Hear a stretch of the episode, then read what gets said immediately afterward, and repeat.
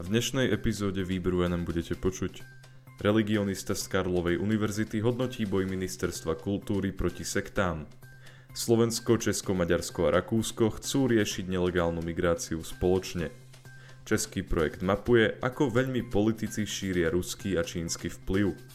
Prajem vám príjemné počúvanie.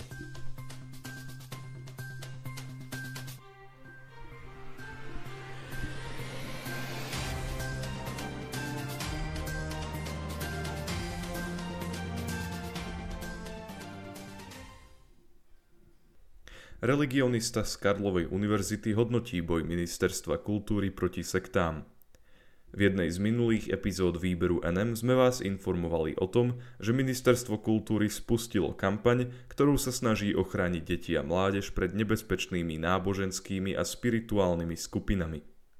Ministerstvo letáky zaoberajúce sa touto tematikou strategicky distribuuje v osvetových strediskách, v cirkvách a náboženských spoločnostiach či cirkevných školách.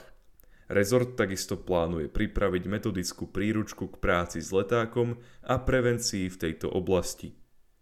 Na túto tému teraz nadviazala redaktorka konzervatívneho denníka Postoj Jana Zlatohlávková – ktorá vo svojom texte priniesla vyjadrenia viacerých odborníkov v tejto oblasti. Religionista Zdenek Vojtíšek z Husickej teologickej fakulty Karlovej univerzity v Prahe napríklad tvrdí, že klasická sekularizácia je na konci, no musíme si dávať pozor na to, aké náboženské smery začínajú byť populárnymi.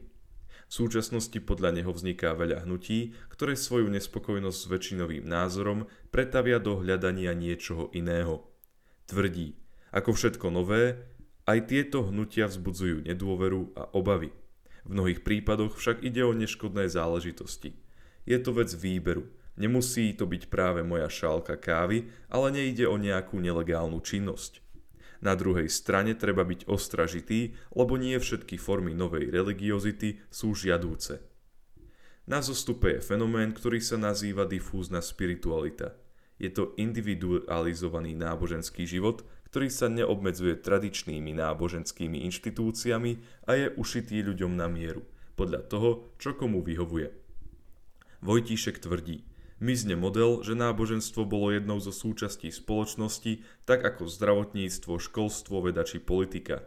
Teraz náboženstvo celú spoločnosť prestupuje a preniká do populárnej kultúry. Nenájdete počítačovú hru, seriál, ktoré by do nejakej miery neriešili otázku náboženstva. Ďalej alternatívna medicína, tzv. nová veda, alternatívne typy školstva a podobne len poukazujú na to, že hovoriť o silnejúcej sekularizácii je nezmysel. Náboženské prvky je navyše v súčasnosti ťažšie rozpoznať. Vojtíšek hovorí, keď do školy príde katolícky kňaz, všetci vedia, ktoré náboženstvo reprezentuje. Keď však pani učiteľka začne rozprávať o anieloch alebo začne dieťaťu, ktoré kašle, prikladať ruky s kozmickou energiou na čakru, pre mnohých je v tom ťažké rozoznať náboženskú aktivitu. Rôzne svetonázorové spoločenstva sa tak vedia dostať nielen na obrazovky a do médií, ktoré deti sledujú, ale aj priamo do škôl. Niekedy sa tam dostanú prostredníctvom osvetových aktivít, ktoré na prvý pohľad nemajú s náboženstvom nič spoločné. Lucia Grešková z cirkevného odboru Ministerstva kultúry Slovenskej republiky napríklad hovorí. Do škôl sa chcú dostať aj neregistrované náboženské spoločenstva, ktoré však nemajú k dispozícii vyučovaciu hodinu náboženstva. Aj oni chcú mať dosah na mladých a robiť misiu.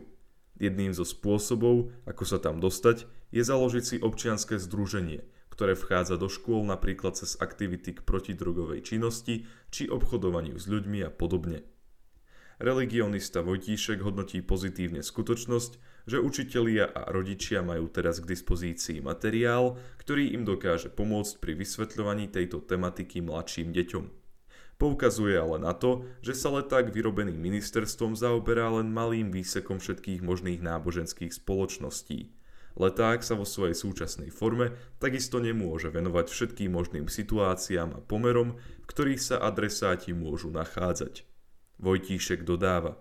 Vynára sa tiež otázka, či je práve najšťastnejšie, aby takýto projekt zastrešovala štátna inštitúcia. Navyše v čase, keď dôvera v inštitúcie prudko klesá. Slovensko, Česko, Maďarsko a Rakúsko chcú riešiť nelegálnu migráciu spoločne. Slovensko, Česko, Maďarsko a Rakúsko chcú hľadať riešenia v súvislosti s nelegálnou migráciou spoločne, informuje tlačová agentúra Slovenskej republiky. Opatrenia chcú spomínané krajiny príjmať tak, aby bol udržaný voľný pohyb v rámci Schengenu. Slovensko, Česko, Maďarsko a Rakúsko chcú spolupracovať aj s Európskou komisiou – s ktorou sa majú viesť rokovania tam, kde nelegálna migrácia vzniká. Predstavitelia týchto krajín volajú po lepšej ochrane vonkajšej hranice Schengenu a aktívnejšom zapojení Frontexu. Zosúladené by podľa nich malo byť aj európske riešenie prevádzačstva. Minister vnútra Slovenskej republiky Roman Mikulec to povedal potom, ako v pondelok rokoval so svojimi rezortnými partnermi z Česka, Maďarska a Rakúska v Bratislave minister uviedol. Zhodli sme sa na tom, že Európska komisia v súčinnosti s našimi krajinami bude oveľa intenzívnejšie rokovať s krajinami Západného Balkánu, aby sme riešili nelegálnu migráciu tam, kde vzniká. Krajiny chcú vyzvať Frontex, aby svoje dostupné sily v počte 1500 ľudí nasadil na vonkajšie hranice Schengenu. Slovensko by takisto mohlo svojich policajtov poskytnúť Maďarsku na ochranu maďarsko-srbskej hranice. Rokovať by sa malo aj o návratovej politike. Mikulec povedal, potrebujeme mať nástroje a budeme spoločne tlačiť na Európsku komisiu, aby riešila readmisné dohody s tretími krajinami. Pretože ak nebudú fungovať, potom nebudú efektívne ani bilaterálne readmisné dohody. Potrebujeme, aby sme migrantov, ak ich zachytíme v ktorejkoľvek našej krajine, vedeli efektívne vrátiť do krajiny, odkiaľ prišli. Kontroly na hraniciach Slovenska a Česka ktoré naši susedia zaviedli kvôli veľkému nárastu nelegálnej migrácie, podľa českého ministra Víta Rakušana nie sú namierené proti Slovensku. Naše krajiny musia s krajinami západného Balkánu rokovať partnersky a priateľsky, no zároveň dôrazne, tvrdí český minister. Hovorí, ak sa nepodarí obmedziť prílev migrantov na západo-balkánskej ceste do Európy, tak my budeme vo vnútornom priestore Schengenu riešiť len dôsledky a čiastkové problémy, ale nikdy nie príčinu. Všetky návrhy, ktoré počas rokovania padli, majú byť zaradené do programu októbrového stretnutia ministrov vnútra Európskej únie.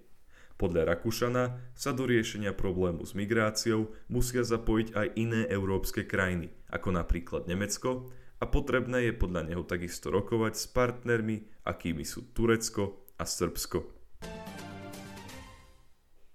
Český projekt mapuje, ako veľmi politici šíria ruský a čínsky vplyv.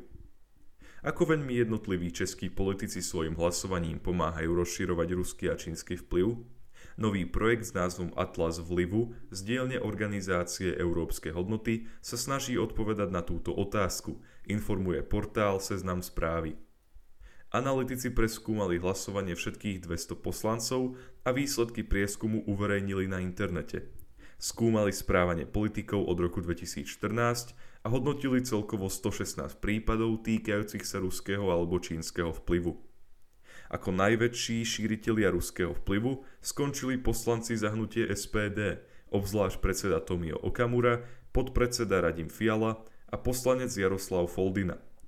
Zlé známky za šírenie čínskeho vplyvu dostali najmä regionálni politici – a to najmä za prehlbovanie vzťahov ich regiónov s čínskymi provinciami. Andrejovi Babišovi z ANO zas priťažilo poberanie pôžičiek od čínskych bank a vítanie čínskych zdravotníckých pomôcok na letisku v čase začiatku pandémie koronavírusu. Projekt ale niektorým politikom udelil aj pozitívne skóre, a to za boj proti vplyvu Ruska a Číny. V boji proti ruskému vplyvu boli najaktívnejší Jan Lipavský z Pirátov, premiér Peter Fiala z ODS a ministerka pre vedu a výskum Helena Langšádlová z TOP 09. Langšádlová bola zároveň najvýraznejšou tvárou boja proti čínskemu vplyvu.